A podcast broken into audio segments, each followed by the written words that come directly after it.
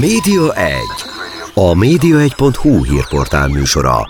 Mi történik a tévék, a rádiók, az online sajtó és nyomtatott lapok világában? Kiderül a Média 1 műsorából. A mikrofonnál Szalai Dániel.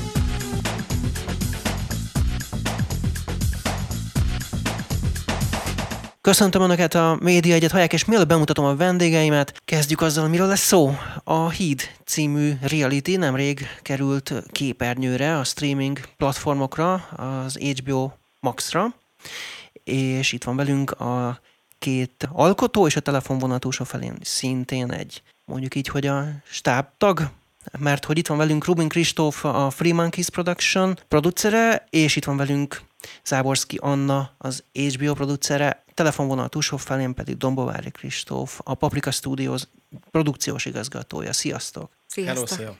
Azért is hívtalak benneteket rögtön így be hármatokat egyszerre, mert hogy um, hát itt több, többen is vettetek részt nyilván ennek a reality az elkészítésében. De talán induljunk el onnan a leges legelejéről, hogy uh, honnan jött az ötlet, hogy miért pont ez a helyszín lett, tehát Erdély vagy Románia, és aztán majd arról mi volt a szereposztás közöttetek, hogy ki mit csinált.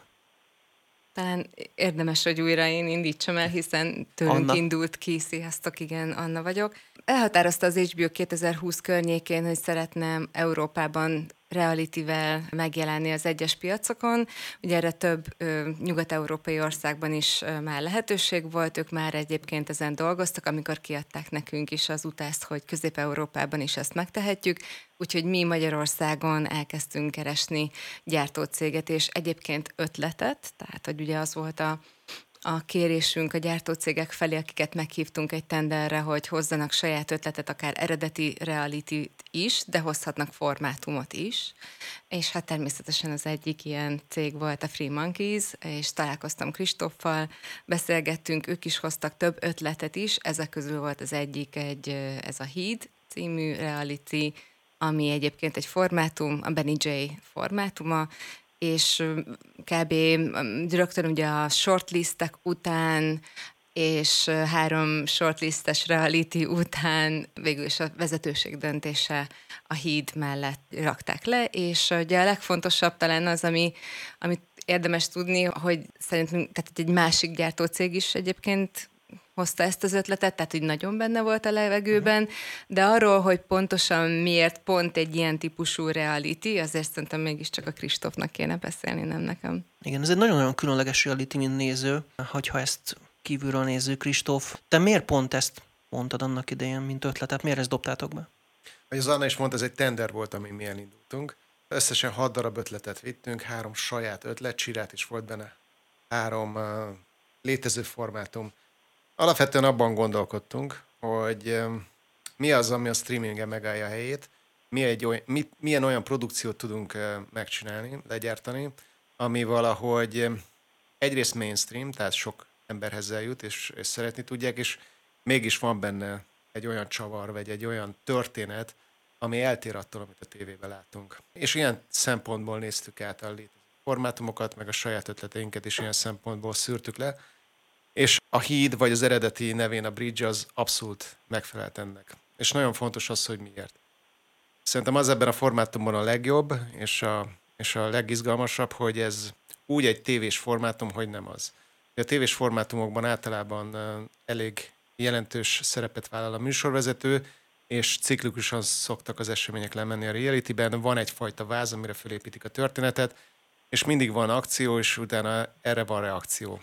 Tehát például minden x, x napon van egy kiszavazás, vagy egy ilyen játék, egy olyan játékot, a műsorvezetet formalizált. Míg a bridge ezzel szemben 98%-ban egy tiszta történet. Sokkal inkább hasonlít egy fikcióhoz, mint egy klasszikus ez, és a történet az alap, amit ígér, az volt a másik, ami nekünk baromira tetszett, és az ígérete pedig egy borzasztó érdekes pszichológiai emberi dráma, amit végig lehet kísérni.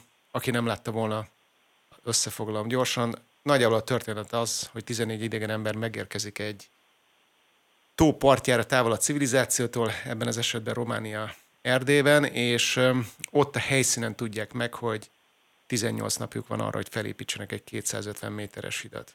És bocsáss meg, Kristóf, itt, amikor, amikor ők neki indultak, vagy amikor vállalkoztak erre a szereplésre, akkor mit tudtak? Tehát annyit tudtak, hogy realityben lesznek benne, és azt melyik országban, vagy hogy körülbelül mit, mégis mit kell csinálni, fizikai, vagy lelki, vagy mi lesz, abból mit tudtak? Ez egy nagyon érdekes helyzet, mert általában minden egyes tévéműsorban kifejezetten felkészítik a szereplőket arra, hogy pontosan mi lesz, mert hogyha mentálisan, fizikailag fölkészülnek rá, akkor könnyebb velük egy, egyszerűen elindítani a forgatást, mert a reality ez tényleg egy szép napon elindul, általában olyanokkal, akik még sose voltak ilyen helyzetben, és az első pár nap az kifejezetten ilyen szempontból munkás, amíg fel nem veszik a ritmust és bele nem állnak. Na most a bridge-ben nem mondtuk el, és nem is tudták, hogy mi lesz. Azt tudták, hogy Erdélybe mennek, mert ezt nyilván el kellett árulni, de hogy pontosan miért, azt nem. Az volt a kódneve egyébként ennek a produkciónak, hogy az erdő. Uh-huh. Annyit mondtuk neki, hogy egy erdőbe fog játszódni, és velük, tehát hogy egy csoport ember fog ebben részt venni, egy kvázi egy ilyen pszichológiai kísérletszerű dologba, de hogy pontosan mi lesz a cél, és miért vannak ott, azt nem mondtuk el nekik. Szerencsénk is volt, mert akkor még a, a Bridge az eredeti formátum nem terjedt el annyira, azóta több verzióban is megjelent, uh-huh. és bíztunk benne, hogy senki nem talál rá az interneten. Egyébként nagyon szépen meg is őriztük ezt a dolgot, és amikor kimentünk, és az első forgatási napon felolvasták a levelet, ami látható az első epizódban, akkor tényleg ott megdöbbentek, hogy mi, a, mi is az igazi uh-huh. cél, amiért itt vannak.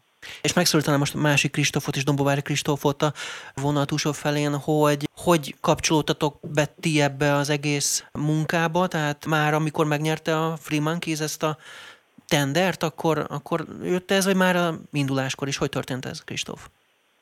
Ez úgy történt, hogy a Free Monkeys megkeresett minket, amit ezúton is köszönünk, mint közép-kelet-európa legnagyobb gyártócégét, hogy eleve mit szólnánk egy ilyen tenderhez, és nekünk is van esetleg ötletünk. Hát nem tartott sokáig a beszélgetés, hát hogyha erről van szó, akkor a Bridge, tehát ez annyira, annyira tökéletes választás, és annyira illik egy streaming platformra, hogy, hogy ebben azonnal egyetértettünk. És egy ilyet legyártani külföldön azért, azért nagy kihívás. Tehát eleve önmagában azt a tartalmat, a tartalmat felépíteni, amit a Filmonkeys csapat a másik Kristóf vezetésével megtett, az egy, az egy óriási fegyvertény, mert ez egy, ez egy nagyon-nagyon bonyolult történetvezetés, úgyhogy pontosan kell tudni előre, hogy, hogy, hogy mit mikor forgatunk, ugyanakkor mégis egy reality, ahol a szereplőknek ugye teljes szabadságuk van.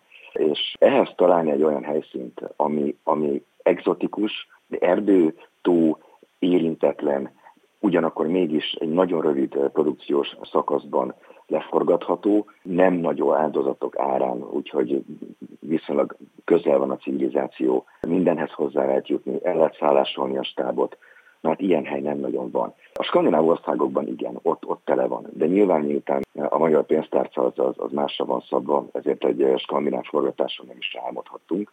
És akkor végignéztünk, hogy, hogy az országaink között, közép-kelet-európában hol létezhet egyáltalán olyan helyszín, amiről tényleg elhiszem azt, hogy ez egy érintetlen környezet, itt nincsen senki, meg kell küzdeni az elemekkel, és fel kell építeni ezt a hidat. És akkor a román leányvállalatunk ráállt erre a kérdésre, és kb. két hónapnyi kutatás után találta meg a, a belistavat, amire a választás esett, hát és így kapcsolódtunk bele. Ami a helyszínt illeti, gyönyörű tényleg, meg a felvételek is, amiket ott készítettetek a, közösen a, a, a stáb, tehát erről majd beszéljünk is egyébként, hogy mitől lett ennyire különleges a látványvilága, mert hogy ez valami, valami ebben biztos, hogy van, hogy ez ennyire különleges lett. Szinte olyan, mint egy, egy mozi. Tehát, hogy tényleg nem egy, nem egy klasszikus reality ilyen szempontból. Mi volt itt a trükk, amitől ilyen mozis lett? Ez egy nagyon összetett kérdés. Nagyon összetett kérdés. Egyrészt szerintem nagyon fontos tudni azt, hogy az HBO mindig is a minőséget képviselte. Nem csak a fikcióban, hanem a non-scripted műfajban is. És nyilván az első pillanattól elvárás volt, hogy ez egy high-end, végeredményű produkció legyen. Hogy az Annáikkal az elén tényleg kifejezetten nagyon sokat beszélgettünk az egészről, és baromira jó volt, mert a magyar csapattal is, Anna vezetésével, meg a külföldi producerekkel is mind tartalmak, mind pedig vizuális koncepcióban baromira jól egyetértettünk, hogy mit szeretnénk csinálni. És innentől kezdve egyébként egy tévéműsor akkor jó, hogyha a tartalom és a képi világ, de még a hang minden összekapcsolódik, és egy egységet képez le. Tehát mi úgy is szerettük volna elmesélni ezt a történetet, hogy a történet szerves része, most ez lehet, hogy ilyen furán hangzik, a képi világ is. És ez a történetet, ezt úgy kellett megmutatni, hogy valahogy minden egyes snitben belehelyezzük ebbe a tájba, ahol játszódik. Ez egy, ami nagyon fontos. A másik pedig, hogy ez úgy van körbe filmezve, hogy nincs az embernek olyan hiányérzete, hogy valamit nem lát. Ez volt a második. A harmadik, ami nagyon fontos volt, hogy a, a hangulatokat végig tudjuk vinni képileg, tehát hogy képileg ugyanazokat a dolgokat lássuk, ami végül is a, az éppen az aktuális hangulatot bemutatja a sorozatban. Na most az van, hogy a, sokan kérdezték tőlem is, hogy hogy csináltuk, ezt biztos megrendeztük, meg, meg eljátszottuk a szereplőkkel, meg hogy ez igazából scripted, hát baromira nem volt az. Igazából egy ugye, olyan... ugye van, is, van, is, van is benne két színész a, a szereplők között mhm. egyébként. Uh-huh. Ugye nyilván ezért is kérdezik ezt. Nincsen. Egyébként csak azért mondom ezt, hogy, hogy egy szakmailag is védhetővé válik az által, amit mondok, hogy ugye szerettünk volna egyrészt egy folytonosságot, hiszen az besugó című sorozatunknál szerepelt Varga Ádám, uh-huh és mindig, amikor azt mondtuk, hogy számunkra ez egy újdonság lesz, és ugye ne felejtsük el, hogy az HBO magyarországi nézői azért elsősorban a high-end drámák miatt jönnek a mi csatornánkra, tehát az, hogy egy új műfajban szeretnénk egy realityben kipróbálni magunkat, próbáltunk olyan kapaszkodókat találni a már meglévő ad- nézői bázisnak, akikre úgy számíthatnak, hogy hát azért ez inkább mi van, és ennek egyébként egy szereplő volt, a, egyébként mindenképpen az Ádám volt, és a, a másik egyébként színésznek is fantasztikus háttértörténete van, amit már nyilván kifejtünk később, de... Igen, azt a történet szempontjából is ők és eh, nagyon, főszereplővé igen, váltak tehát, hogy azért is. nem mindegy, nem feltétlenül megerőszakolva vannak itt, és még annyit hozzá, hozzátennék mindenképpen, hogy ugye ne felejtsük el, hogy ugye még azt a, kifejteni, hogy a maga történet arról szól, hogy a közösségért hogyan áldozzuk fel magunkat, hogyan teszünk a közösségért, és mi az, amikor bekapcsol az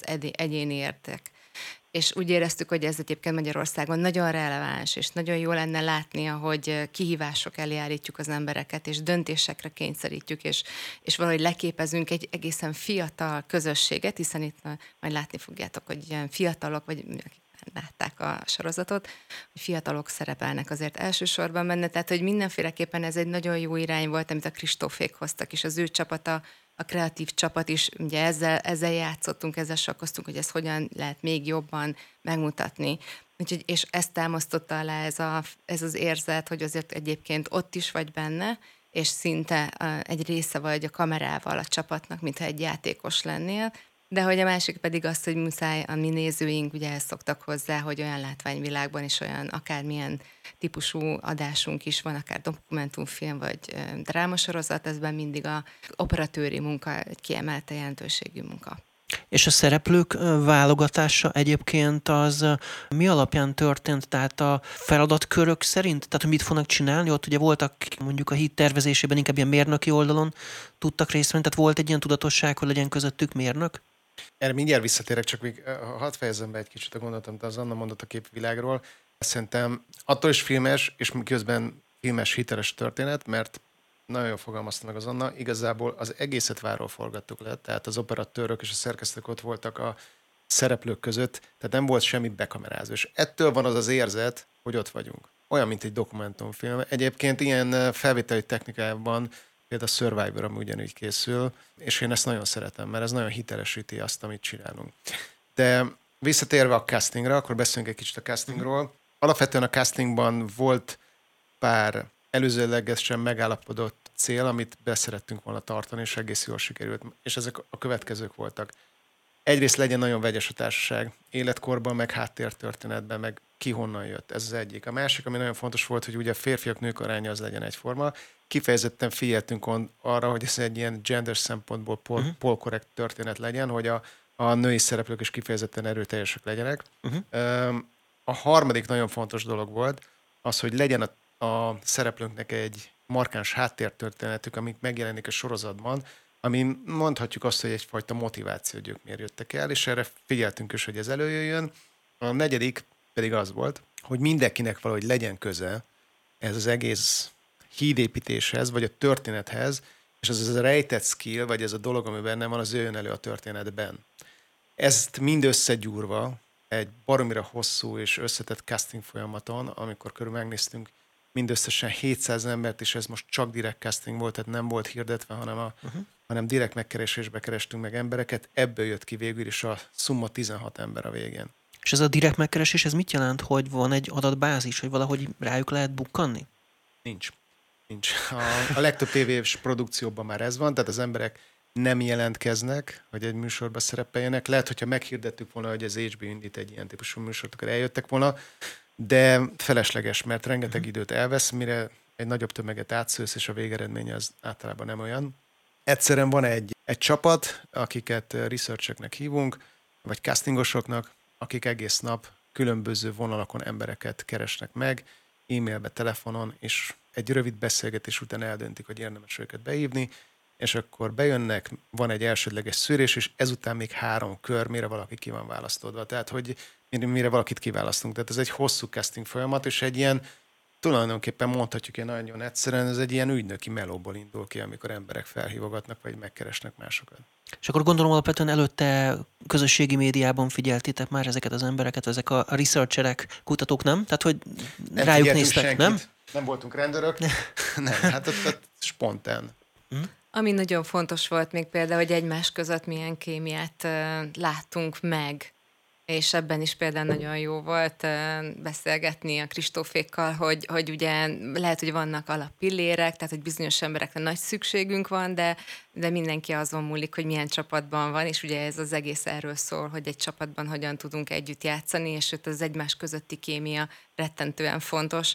Tehát gondolkodtunk attól, hogy azon is, hogy ki az, aki egymással nyilván jó ki fog jönni, ki hol lehetnek konfliktusok, de azon is, hogy, hogy hol lehetnek esetleg szerelmi szálak, vagy valami, de nem minden jött be, tehát hogy, hogy e, egyébként ez nekünk is nagyon izgalmas volt, amikor elkezdődtek a felvételek, hogy valójában hogyan fog menni egymás között a dolog. Visszatérnek az elejére, és magára a produkcióra, és akkor a Kristófot is meg tudjuk szólítani ebben. Szerintem ebben az volt az unikális, nem csak az, hogy az első platformra készült reality vagy non-scripted produkció volt Magyarországon, és emiatt egy, ez egy, egyrészt egy óriási lehetőség volt, másrészt meg egy baromi nagy kihívás volt az alkotóknak és az egész tábnak, hanem azért is, mert általában, amikor külföldön forgatunk egy hasonló produkciót, amiket egyébként látunk a kereskedelmi csatornákban, azoknak van egy úgynevezett forgatási hub. Ez azt jelenti, hogy a világon vannak műsorok, és azoknak vannak cégek által üzemeltetett szervizhelyei, ahol ki tudsz menni, és le tudsz forgatni például egy tévéműsort. Például ilyen a Survivornak Fülöp-szigeteken, a franciák mhm. által üzemeltetett hábja, ahova fogod kimész, és akkor ott tulajdonképpen minden megvan, az ötleteidet viszed meg a saját elgondolásaidat, és velük együtt összedolgozva le tudod ezt eh, bonyolítani. Ebben az esetben nem volt meg.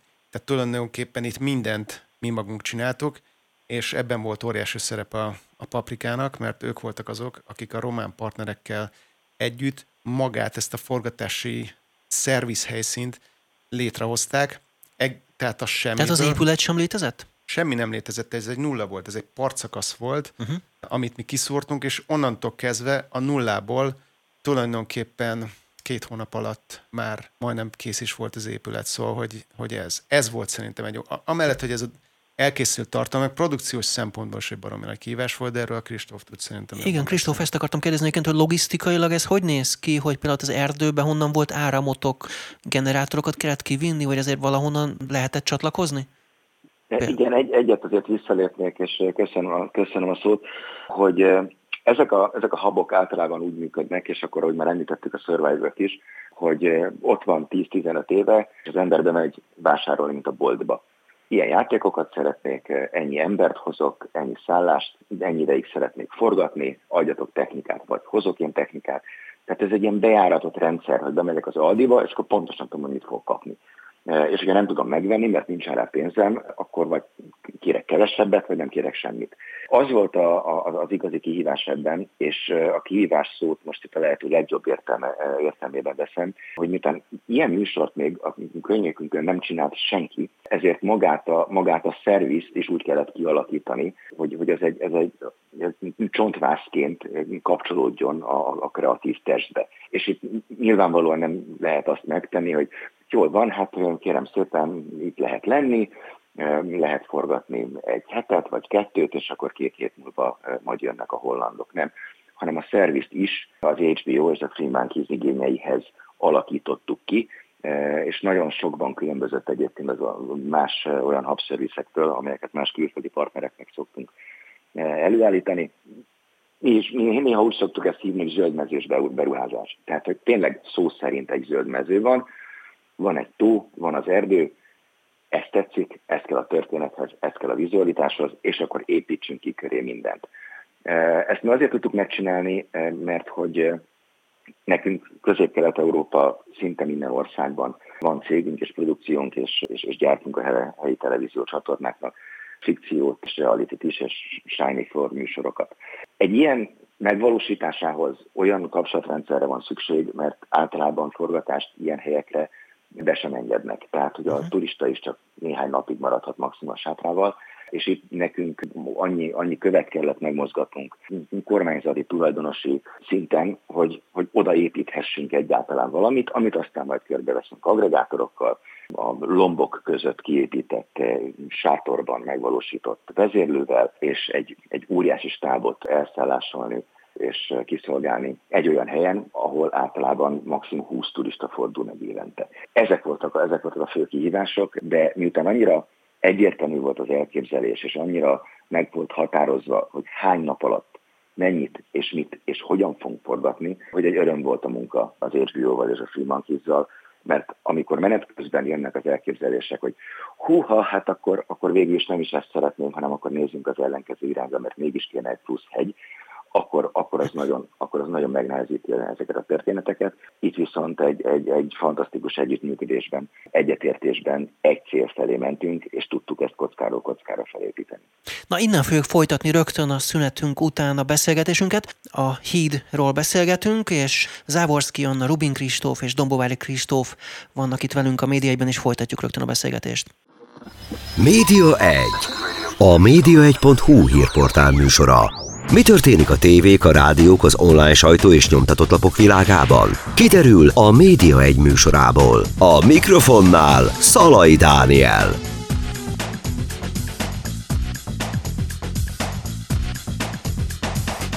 Folytatjuk a médiaegyetek kis szünetünk után. Vendégem továbbra is Závorszki Anna, az HBO producere, Rubin Kristóf, a Free Monkeys Production producere, és Dombovári Kristóf produkciós igazgató a Paprika Studios-tól.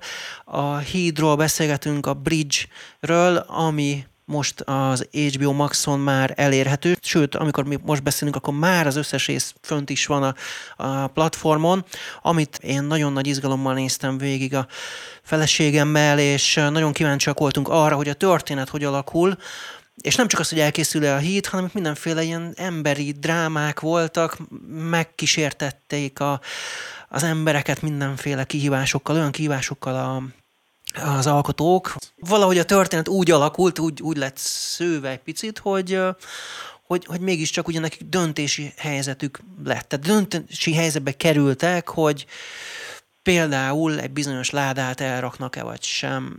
Mm, hogy, hogy alakul így a történet? Szerintem erről nem fontos beszélni, hogy ne legyen a fejekben kavarodás, hogy most akkor ezt kimentük, és akkor megrendeztük, olyan volt, mint egy éjjel-nappal Budapestek eljátszották a szereplők, és olyan reality sem volt fölvéve, nem. Kell ezt tudni, hogy mi a háttere egy ilyen produkciónak, és tartalmilag hogy készülünk fel rá. Tulajdonképpen um, hónapokon keresztül ment egy úgynevezett tartalomfejlesztés, amikor az első szakaszban mi kiraktuk ennek az úgynevezett gridjét, tehát a, a 18 plusz két forgatási napnak a menetét, hogy milyen főbesemények vannak e, egyes napokon, Utána ezt tovább bontva minden napra csináltuk egy lebonyolítási tervet és egy tartalmi tervet, hogy pontosan mit fogunk leforgatni. Ebben egyébként együttműködtünk az HBO-val nagyon alaposan. Voltak ilyen sessionök, ide repültek a külföldi producerek, és annáikkal leültünk, és ezeket mindig átrágtuk. Mi előkészültünk, de a végleges formát közösen határoztuk meg. A lényeg az, hogy mikor megvolt a casting, akkor nagyjából elkészült a forgatási terv, és ahogy a Kristóf említette már az előző körben, ők ezt kezdték el legyártani a háttérben, és ez volt tulajdonképpen a kotta mindenki számára, mint végigvittük, ami végigvittük a produkciót. Amivel minden egy fontos esemény benne volt, minden fordulat, mindent kitaláltunk, lekellékeztünk, oda vittünk előre, viszont egy dolgot nem csináltunk meg, nem mondtuk meg soha semmit a szereplőnknek uh-huh. előre, hogy mi fog történni.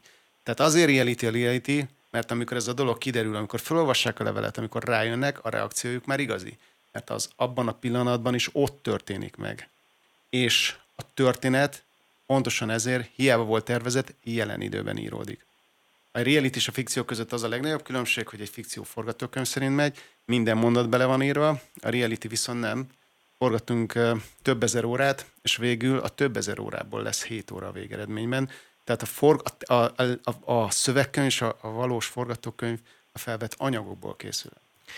Valamilyen szempontból viszont ugye az alkotók reagáltak arra, hogy ők hogy döntöttek, mert mondjuk amikor megvolt, hogy elviszik-e a pénzt, vagy sem, akkor ugye azt szerint kellett a történetet visszafelé is alakítani, visszafelé Persze. is formálni. Persze, ez, ez, ez, ez, egy, ez egy folyamatos, tehát van egy terv, amit nagyjából tudod, hogy mi lesz, és tudod, hogy melyik nap mit szeretnéd, az, hogy ők hogy fognak döntéshez képest, hogy reagálsz, azt ott a helyszínen csinálod meg. Igazából ezek a műsorok a helyszínen rendezed meg, és a helyszínen szerkesztődnek meg. Ahogy reagálnak a szereplők, úgy reagálsz te is. Nyilvánvalóan sokkal több jelenetet vettünk föl, mint amit végül látunk, tehát hogy ennek tényleg a, a 0,5%-a került bele végül is a sorozatba, de a főbb dolgok, amit tudsz, hogy lesznek, mint például a megkísértés a Viktornak és, és Ádámnak, nem tudtuk, hogy ki fog elmenni, de tudtuk, hogy lesz ez a, ez a megkísértés, és nem tudtuk, hogy mi lesz a reakció, de felkészültünk minden, minden helyzetre.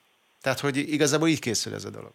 Alapvetően azt kell látnotok, hogy valahol nem véletlen, ami történik, hiszen, ahogy még egyszer Kristóf mondta, van egy forgatási terv, de a döntéseik azok befolyásolhatják a végül is azt, hogy az az felvétel az úgy van, ahogy mi annak idén két hónappal ezelőtt kitaláltuk, hogy fú, de jó lenne, vagy fel kell készülnünk, mint egy bármilyen forgalomba, hogy a lámpánál lehet, hogy majd nem jobbra, hanem balra kell kanyarodni, ergo tudnod kell, hogy vannak más utak is, hogy eljussál valahogy így vagy úgy oda, hogy megképesek legyenek és megépítsék a hidat. Tehát azért volt egy tárház arra, hogyha mégis úgy alakul, hogy szükséges, akkor más eszközöket is, más döntéseket be tudunk dobni, amivel előbb-utóbb oda tereljük őket, hogy igen, tovább kell építeniük ezeknek az embereknek, akik maradtak. Csak ugye nagyon jót tett a történetnek ez a szál, hogy elvitték ugye ezt a ládat, ennyit talán ugye spoilerezhetünk, hiszen most már kint van, hogy, hogy ők úgy döntöttek, hogy nem a csapatot veszik előre, hanem saját magukat, és elviszik ezt a pénzt ott, amikor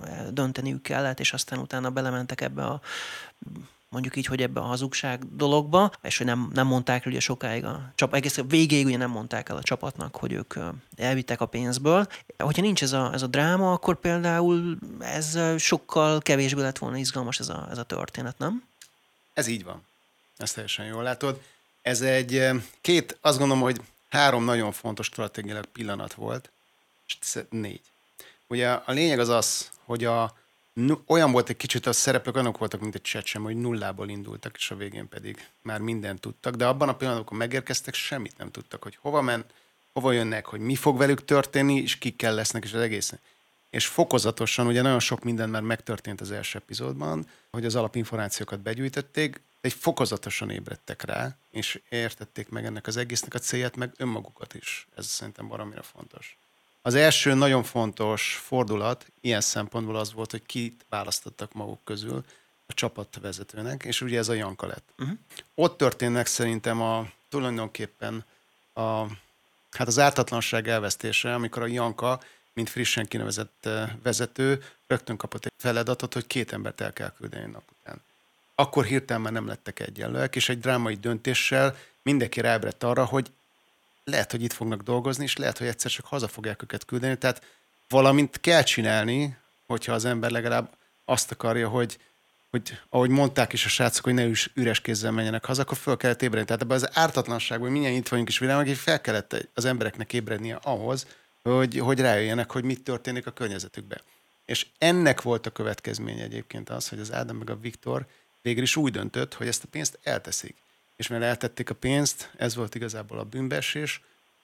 A teljes csapatban megváltozott ugye a dinamika, mert már volt egy közös titok, ott már elkezdődött a gyanú, és, és innentől kezdve, mint a dominó ment előre a mhm. történet, uh-huh. és borultak le egymás után a dominók.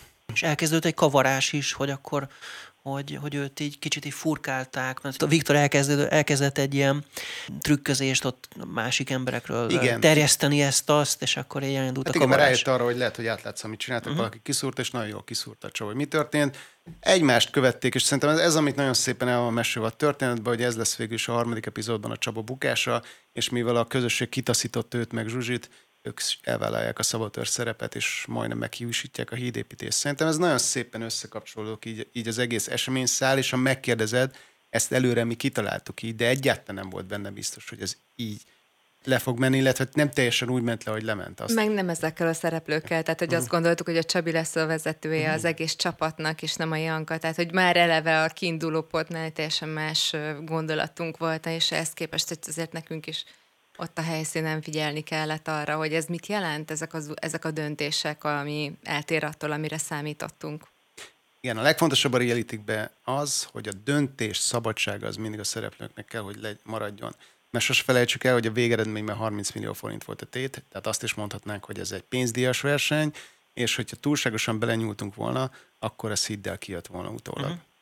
Ugye volt ez a szabotázs, amire az előbb már utaltál, az volt a másik ilyen nagyon-nagyon nagy húzása ennek a műsornak, mondjuk így, hogy ugye a kirúgottakat, vagy a hazaküldötteket látjuk, hogy mennek el, és akkor csak kapnak-e plusz lehetőséget arra, hogy mégiscsak itt pénzzel tudnak távozni, és ennek a feltétele az, hogy szabotálják a játékot kívülről, tehát hogy keresztbe tegyenek a többieknek. És hát itt megint ugye előjönnek ezek az emberi dolgok, hogy az emberi gonoszság, egy kicsit a bosszúállás kérdése, és azon gondolkodtam, hogy amikor ezeket így meglépik, akkor akár ott a, a színészek korábban, amikor a bűnbeesés a pénzzel, a, a lenyúlás, vagy ez a, a szabotás, hogy vajon mennyire vannak azzal tisztában, amikor hazajönnek, akkor esetleg emiatt megvetik őket. Volt ilyen, hogy egyébként, amikor hazajöttek, azután tudtak ilyesmit, hogy a megítélésüknek ezek a, ezek a dolgok, hogy, vagy arra, hogy hatottak? Érdekes, hogy ezt mondod, egy pártatlan újságíróként, hogy rögtön ilyen jelzőket teszel a tetteik mögé. Én nem gondolom, hogy ezek negatív cselekedetek voltak. Szerintem a bridge-ben pont ez a lényeg, hogy az emberek helyzetekre reagálnak. Hogy ez most jó vagy rossz, természetesen van egy általános erkölcs, hogy hú, ha építünk egy hidat, nem szabad ketté vágni, meg van egy közös pénz, ne tegyük el.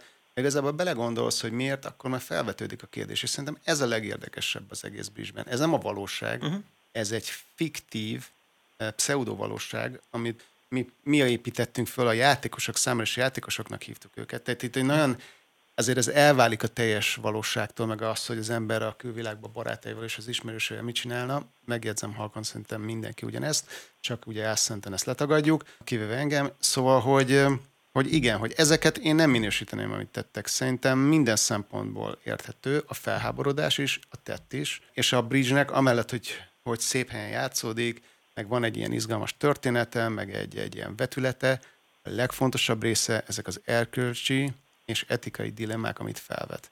Mert ez az, amiről utána lehet otthon beszélgetni. És te azt mondod, hogy bűn, meg ez, meg azért, meg azt mondom, hogy szerintem, szerintem meg egy érdekes gondolat, amit beszélünk át, mert lehet, hogy én is azt mondanám, hogy én is eltettem volna azt a két millió forintot. Nem mi az Istennek dolgozok 18 napot egy hídon, és halljak bele azért, hogy valaki más legyen a pénz.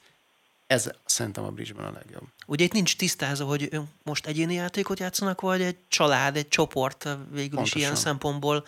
Valóban ez a dilemma ugye itt adja magát emiatt is.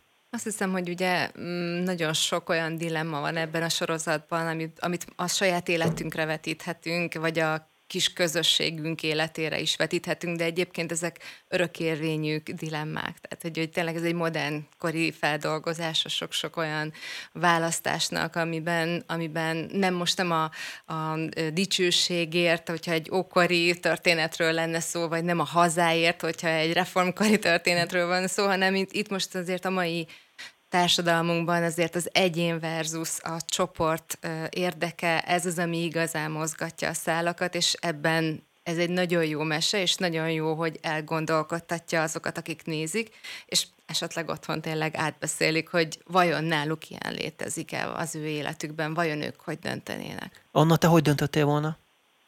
A melyik esetben? Hát a bűnbeesés ott a pénzzel, amikor ketten ott így elvonultak a hajóval, vagy a kis csónakkal? Én például abban biztos vagyok, hogy engem is befolyásolt volna azt, hogy egy csoportban vagyok, és hogy a csoport éppen milyen, hogy az én, én helyzetem a csoportban milyen. És én ezt vettem például egy ilyen tanulságnak a, a, a hídból, hogy, hogy nagyon sokan azt gondolom, hogy amikor bekerülnek egy új közösségbe, egy fáradtlan helyzetben, ráadásul fizikailag, szellemileg, érzelmileg kiszipolyazza őket a helyzet, akkor nem biztos, hogy a civilizáció adta körülményekből érdemes ítélkezni, hanem, hanem el kell gondolni, hogy hm, aha, egy ilyen helyzetben, abban a, abban a három nap után én vajon hogy döntöttem volna, nem tudom megmondani, fogalmam sincs, nem voltam ilyen helyzetben, de én fenntartom a lehetőséget azt is, hogy, hogy eltettem volna, meg azt is, hogy beleállok, és visszamegyek, és borítom a bilit, és azt mondom, hogy gyerekek, itt nagyon nagy gáz van, mert itt ilyen dolgok történnek, úgyhogy mindenki legyen résen, ki tudja, hogy az mit hozott volna a, a táborban, Ugyanezt. vagy a... Igen. Uh-huh. És a szabotás? Abban benne lettél volna? Tehát a, a, amikor, hogyha távoznod kell, akkor egy ilyen szabotás Most ebben a székben ülve azt gondolom, hogy nagyon nehezen tudtam volna elrontani, vagy tönkretenni valamit, amit építek. Ez, ez egyébként is csak azért mondom, hogy értsék a hölgy hallgatóid, hogy én, amikor kötök, visszabontani mhm. gyűlölöm, uh-huh. úgyhogy valahogy ezt úgy, úgy tudnám mondani, uh-huh. hogy nagyon nehéz lett volna visszamenni, inkább próbáltam volna valami más úton, módon hát nyilván ebben a helyzetben nem lett volna semmi más úton módon pénzt szerezni. És te, Kristóf, már mint hogy Dombovári Kristóf a vonal túlsó felén, te hogy döntöttél volna ezekben a dilemmákban? Abban a helyzetben, hogy elteszem a pénzt, vagy nem, tényleg csak akkor tudja az ember megítélni, hogyha abban az adott környezetben van, és abban a lelki állapotban. De ha esetleg úgy döntök, hogy elteszem, akkor mindenképpen független médiafőletek támogatására fordítottam volna. Hidat, hidat, hidat, hidat szétrombolni, azt kell, hogy mondjam, hogy ar, ar, arra nem, nem nagyon, tehát abban, abban, abban nem lettem volna partner, mert még hogyha esetleg videójátékot játszom, akkor sem lövöldözőset, hanem inkább városokat szeretek építeni. De elképzelhető, hogy egy másik producer az én helyemben bőven megcsinálná, mert ő neki a másik személyisége az erősebb, és ezért érdekes ez, ezért, ezért pszichológiai kísérlet, és ezért tetszik nagyon az a megfogalmazás, amit a másik Kristóf mondott, hogy egy, éppen ezért építettünk egy pseudo világot nekik, hogy ezt egy picit közelebb hozzam esetleg a hallgatókhoz egy kis behind the scenes néhány titok elárulásával, hogy ilyenkor azért sem fikció, és azért sem nevezhetjük távolról sem megrendezetnek, és azért hangsúlyozunk mindig a reality műfaját ebben az esetben, mert itt a produkció és maga a gyártás is együtt tanul, és együtt fejlődik a történettel. Például az, hogy mennyi fa kell pontosan 250 méter híd felépítéséhez. Azt a legalaposabb casting után, és az emberek legalaposabb ismerete alapján sem tudod kiszámolni, hogy az pontosan mennyi lesz. Tehát reagálnod kell menet közben. Esetünkben volt olyan, hogy már annyi fát használtak fel, hogy nem tudtuk a környéken kitermelni és megtalálni, és a falusiak hozták nekünk szamaras kordékon. Vagy vegyük akár az eszközöket, amelyekkel dolgozni kell.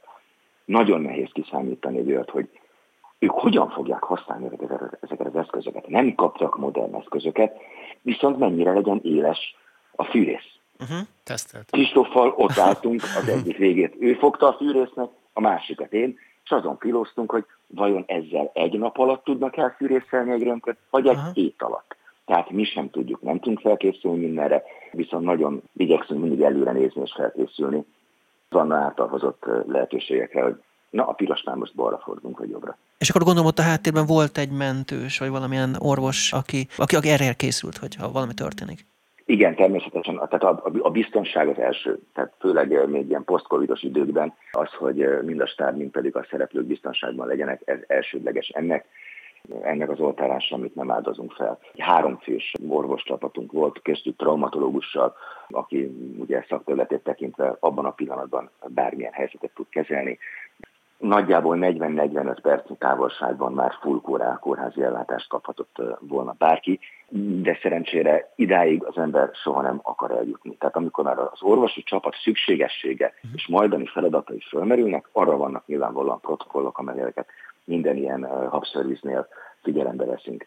De az alkotókkal közösen nem akarunk eljutni idáig. Tehát effektíve olyan helyzetet nem hozunk létre, ahol már oda kell tenni az orvosi csapatot egy méterre, mert mi történik. Ha ott vannak, de odáig nem jutunk el. Ez a, ez a, ez a produkciós alapvetés, amikor az ember ilyen műsort készít. Beszéljünk egy kicsit a műsorvezetőről, aki nem is műsorvezető, ugye csak most szándékosan egy provokálok benneteket. Magyarosi Csabáról, hogy őt hogy választottátok ki, és mennyire volt tudatos az, hogy nagyon-nagyon a háttérbe legyen, nem lette volna esetleg érdemes őt többet szerepeltetni, vagy ez így volt jó?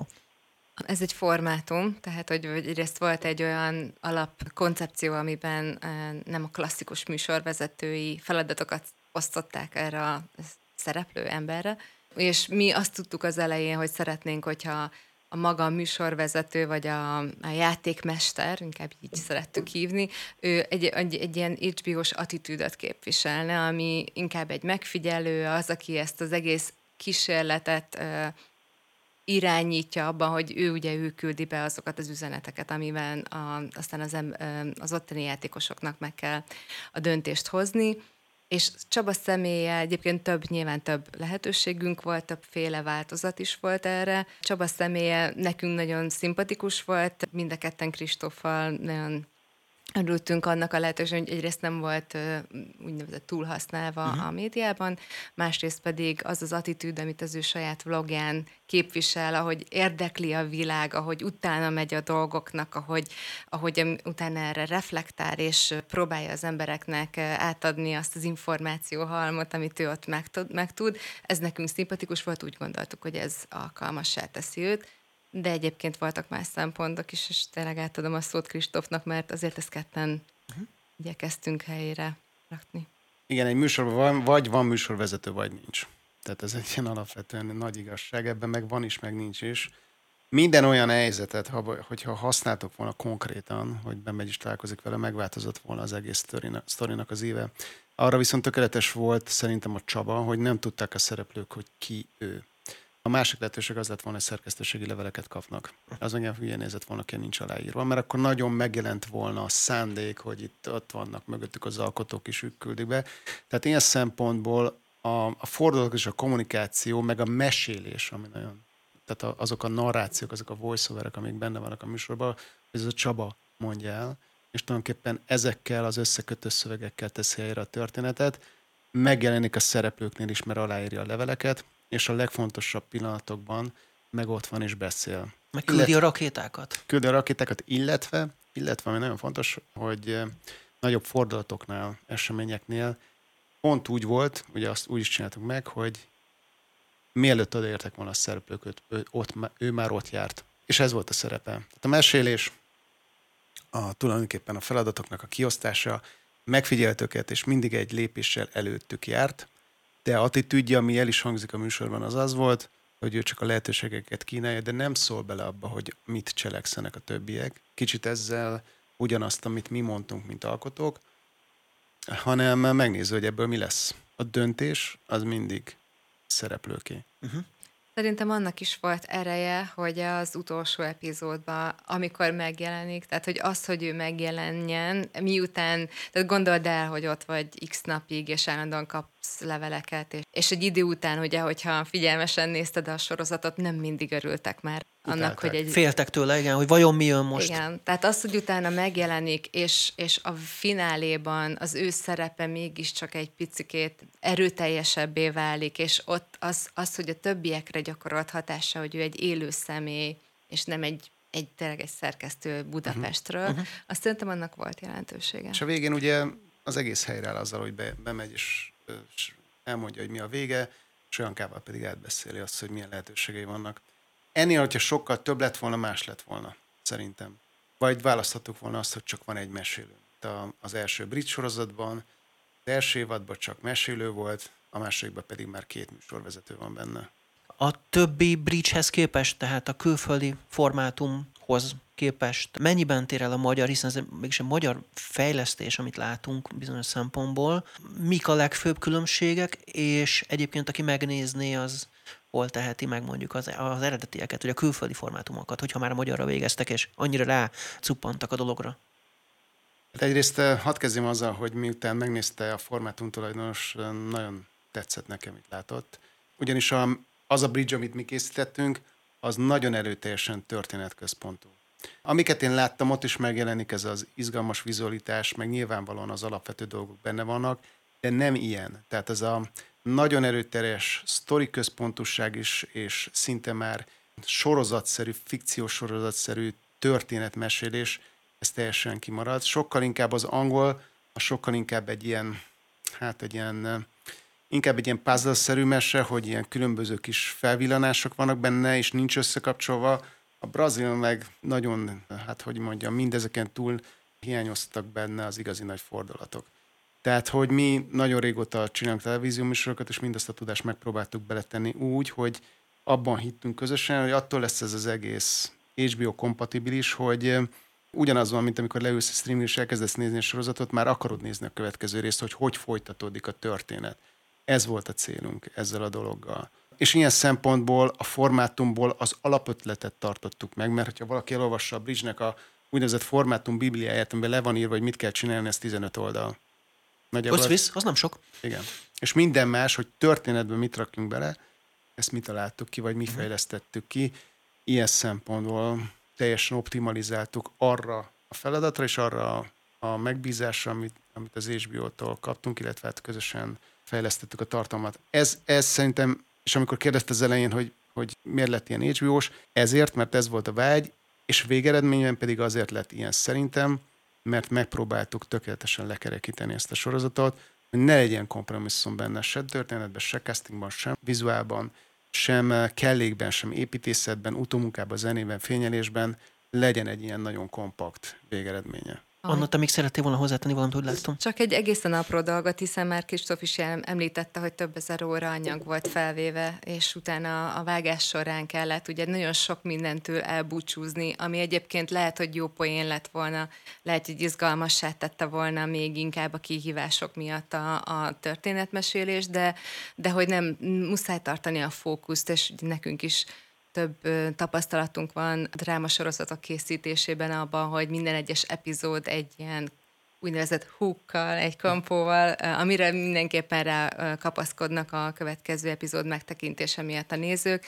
Ezekre koncentráltunk, hogy mi az, ami, ahogy a Kristóf mondja, előre viszi a történetmesélést, és ugye ezek egyrészt a döntések, másrészt viszont a határidő, tehát például a, a, ha különbséget még kell említenem, akkor azt mondanám, hogy ennek a időzítése, vagy a gyorsasága az, az, az sokkal gyorsabb, mint egyébként a más platformokon megtalálható külföldi változat, kivéve a, a legújabb, amiket már láttunk mi is, ahol, ahol egyébként valóban ott is próbálják az ütemet gyorsítani. Ma ez a platformokon, hogyha belegondolsz, hogy maga a drámasorozatokban is hasonló elvárások vannak, öt évvel ezelőtti dramaturgiával nem nagyon nehezen lehet drámasorozatokat is készíteni, így a reality-nél is ugyanazokat kellett elővenni, ugyanazokat a modern mai eszközöket, hogy ez megvalósulhasson. Hát nagyon szépen köszönöm, hogy bejöttetek ide a stúdióba, és Dombovári Kristófnak pedig, hogy itt volt velünk a telefonvonal túlsó felén. Ennyi fért a mai Média egy műsorba, ez volt a Híd, amiről beszélgettünk, a Híd című reality, ami elérhető az HBO Max streaming platformon, és a vendégeim pedig Závorszki az HBO-tól, Rubin Kristóf a Free Monkeys Production-től, és Dombovári Kristóf a Parpikra Studios-tól. Köszönöm szépen. Is köszönjük. Köszönjük, köszönjük szépen. A média egy egy hét múlva jelentkezik ismét, visszahallgatható az adást a média1.hu-ról, webcast.hu-ról, Spotify-ról, iTunes-ról és 14 rádió is megismétli ezt a beszélgetésünket. Köszönöm a megtisztelő figyelmüket, viszont hallásra Szalaj Dánielt hallották egy hét múlva.